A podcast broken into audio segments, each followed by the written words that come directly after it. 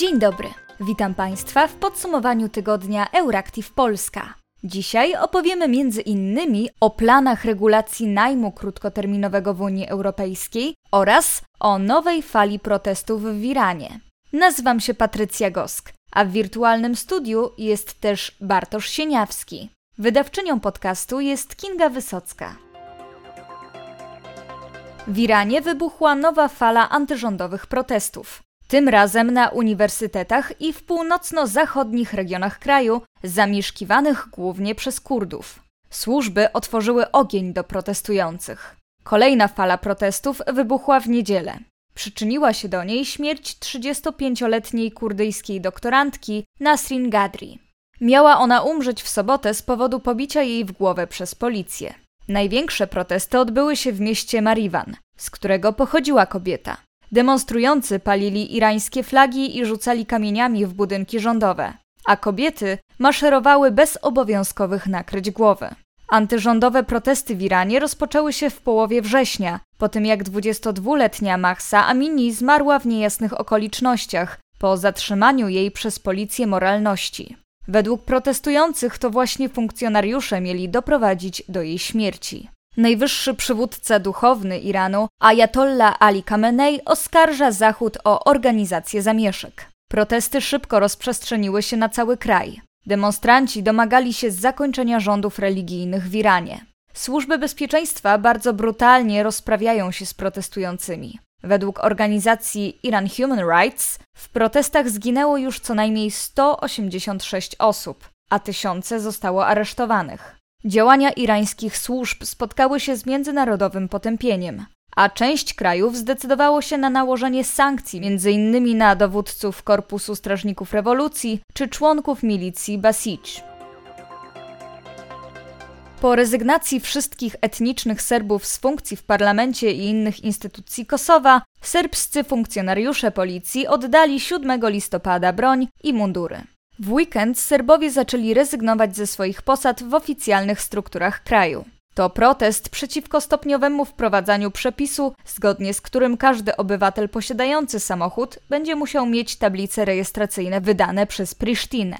Będzie to miało wpływ na około 10 tysięcy pojazdów należących do etnicznych Serbów, którzy chcą pozostać przy serbskich tablicach pochodzących jeszcze z czasów Slobodana Milosewicza. 7 listopada około 300 funkcjonariuszy policji zaczęło oddawać swoje mundury. Podobnie postąpiło około 150 innych funkcjonariuszy organów ścigania. Premier Kosowa Albin Kurti zapewnia, że jest w stałym kontakcie z międzynarodowymi organami bezpieczeństwa, aby zagwarantować stabilność w kraju. Mówi jednocześnie o jednostkach i grupach zaangażowanych w działalność kryminalną. Od roku i ośmiu miesięcy, kiedy jesteśmy w rządzie, zrobiliśmy największy postęp w walce z przestępczością i korupcją, zwłaszcza w aspekcie gospodarczym, ocenił. Gdy 7 listopada 10 deputowanych do parlamentu z listy serbskiej formalnie zrezygnowało z mandatów, jej lider Goran Rakic wydał ostre słowa pod adresem Kurtiego. Jeśli USA i Unia Europejska nie mogą położyć kresu Albinowi Kurtiemu, to jest to ich albo inkompetencja, albo ich przyzwolenie, stwierdził. Komisja Europejska poinformowała, że w unijnym budżecie na lata 2021-2027 nie ma już pieniędzy, aby odpowiedzieć na potrzeby Ukrainy wynikające z wojny. Budżet Unii Europejskiej w obecnym kształcie nie jest w stanie temu wszystkiemu sprostać, powiedział niedawno szef Dyrekcji Generalnej do Spraw Budżetu Komisji Europejskiej Gert Jan Kopman na posiedzeniu Komisji Budżetowej Parlamentu Europejskiego. Potrzebujemy więcej pieniędzy albo musimy całkowicie zmienić nasze priorytety, ale osobiście nie wierzę, aby ta druga opcja była możliwa. W budżecie Unii Europejskiej 98% wydatków zostało alokowanych, dodał. Za wprowadzeniem odpowiednich zmian w budżecie opowiedział się europoseł Bogdan Żońca, który zasiada w Komisji Budżetowej. Dzisiaj najważniejszą sprawą jest wojna na Ukrainie ważniejszą nawet niż inflacja w Unii Europejskiej. Jeśli nie pomożemy Ukrainie w najbliższych miesiącach, my, jak Unia Europejska, ale też świat, USA, Wielka Brytania, Kanada, Władimir Putin może wygrać, powiedział. Propozycja uelastycznienia wieloletnich ram finansowych wywoła na pewno kontrowersje w krajach bardzo zadłużonych, takich jak Włochy, Grecja czy Hiszpania. nie będą chciały zrzec się części swoich pieniędzy na rzecz wsparcia Ukrainy. Uważam jednak, że można znaleźć dodatkowe środki w ramach przesunięć w przyszłorocznym budżecie Unii Europejskiej. W tej sprawie potrzebna jest jednak zgoda państw. Druga propozycja to wspólna unijna pożyczka. Moim zdaniem realizacja obu scenariuszy jest niezbędna, by pomóc Ukrainie w obliczu wojny, twierdzi Bogdan Żońca.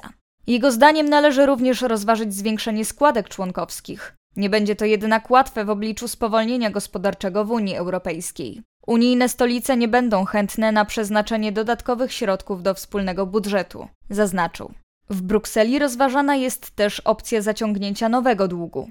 Rynki finansowe na pewno odpowiedziałyby na to pozytywnie. Nie wymagałoby to też zgody parlamentów państw członkowskich, ale tylko rządów. Co jednak ważne, potrzebna byłaby jednomyślność tych wszystkich rządów. W tej sprawie na pewno będzie duża różnica zdań między państwami członkowskimi, dodał Jan Olbrycht. Według niego można by również połączyć obie opcje i w części zrewidować budżet, a w części zaciągnąć pożyczkę. Tajwańskie Ministerstwo Obrony poinformowało, że 7 listopada Chiny wysłały 63 samoloty bojowe, w tym 28 myśliwców oraz 4 okręty wojenne do działań wokół Tajwanu. W sumie Chiny wysłały w okolice Tajwanu 63 samoloty. 31 z nich naruszyło tajwańską strefę identyfikacyjną obrony powietrznej. Były wśród nich 24 myśliwce Shenyang J-16, dwa myśliwce Shenyang J-11, dwa myśliwce Chengdu J-10, dwa samoloty Shanxi Y-8 ASW i jeden samolot wczesnego ostrzegania Shanxi KJ-500. Ministerstwo Obrony Tajwanu poinformowało, że w związku z działaniami Chin włączono systemy obrony przeciwrakietowej i wysłano ostrzeżenia radiowe. Ponadto do akcji ruszyły również samoloty i okręty bojowe, których zadaniem było monitorowanie sytuacji. 7 listopada rozpoczęły się również doroczne ćwiczenia tajwańskich sił powietrznych o kryptonimie Tianlung. Obejmują one zarówno działania w powietrzu, jak i na lądzie. Ćwiczenia planowo mają potrwać do końca tygodnia. Wezmą w nich udział produkowane na Tajwanie myśliwce AIDC FCK-1 Cinquo, a także F-16 VS Mirage 2000. Sytuacja w cieśninie tajwańskiej jest obecnie mocno napięta. Na zakończonym w zeszłym miesiącu 20. zjeździe Komunistycznej Partii Chin Xi Jinping stwierdził, że Chiny będą dążyć do pokojowego rozwiązania kwestii Tajwanu, ale jednocześnie nigdy nie zrezygnują z prawa do użycia siły. We wtorek 8 listopada Amerykanie ruszyli do urn, aby wziąć udział w tzw. Tak midterms wyborach do kongresu.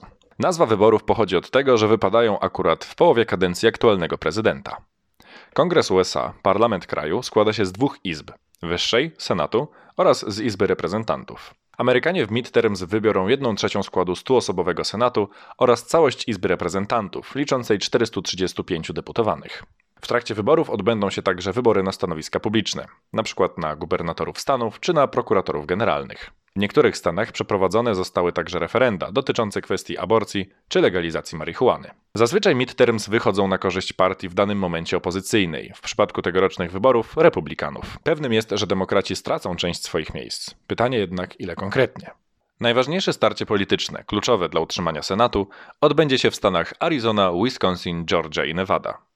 Liczenie głosów jeszcze trwa i prawdopodobnie potrwa jeszcze kilka dni. Wiadomo już jednak, że republikanie nie byli aż tak silni, jak przewidywano wcześniej, oraz że demokraci utrzymają wiele swoich miejsc w kongresie. Na Florydzie wybrano z kolei pierwszego kongresmena reprezentującego generację Z, 25-letniego demokratę Maxwella Alejandro Frosta. Do jednego z ważniejszych już ustalonych zwycięstw zaliczyć też należy wygraną Johna Fettermana w stanie Pensylwania.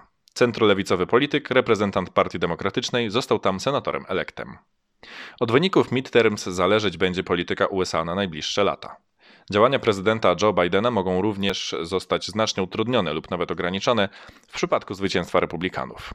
Znaczna część z nich, według prezydenta USA ponad 300 osób, aktywnie neguje wyniki wyborów prezydenckich z 2020 roku.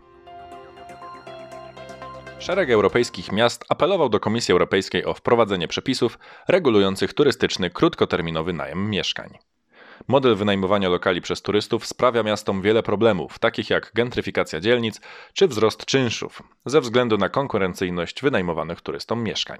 Poniedziałek 7 listopada Komisja Europejska przyjęła projekt rozporządzenia o zwiększeniu przejrzystości w dziedzinie krótkoterminowego najmu. Chociaż rezerwacje krótkoterminowego najmu lokali mieszkalnych przynoszą wiele korzyści gospodarzom i turystom, mogą one budzić zaniepokojenie niektórych społeczności lokalnych, które borykają się przykładowo z brakiem przystępnych cenowo mieszkań. Czytamy we wniosku.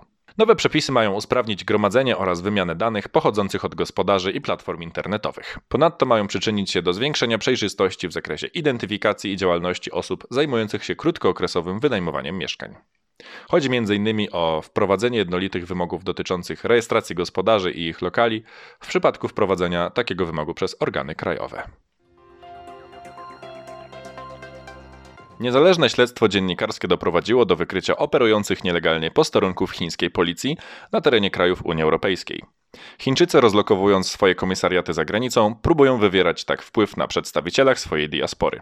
Na terenie Unii Europejskiej odkryto do tej pory 32 posterunki w co najmniej 14 krajach. Na całym świecie takich lokalizacji ma być 54. Najwięcej w Europie, bo aż 9 wykryto w Hiszpanii. Holenderskie MSZ szybko zareagowało na doniesienia o nielegalnej działalności chińskiej policji na swoim terytorium. Ministerstwo kazało Chińczykom natychmiast zamknąć swoje nielegalne placówki w Holandii. Aktywności chińskiej policji nie wykryto jeszcze w Polsce. Jak podkreślają eksperci, nie tylko Chiny prowadzą tego typu działania w innych krajach, w tym w Europie. Państwa niedemokratyczne są generalnie bardziej aktywne w tym aspekcie, stwierdził w rozmowie z Euractiv Czechy rzecznik czeskiej służby informacyjnej bezpieczeństwa Ladisław Szticha. Mowa o Rosji, Iranie czy Arabii Saudyjskiej. To już wszystko w dzisiejszym podsumowaniu tygodnia redakcji Euractiv Polska. Życzymy Państwu miłego weekendu.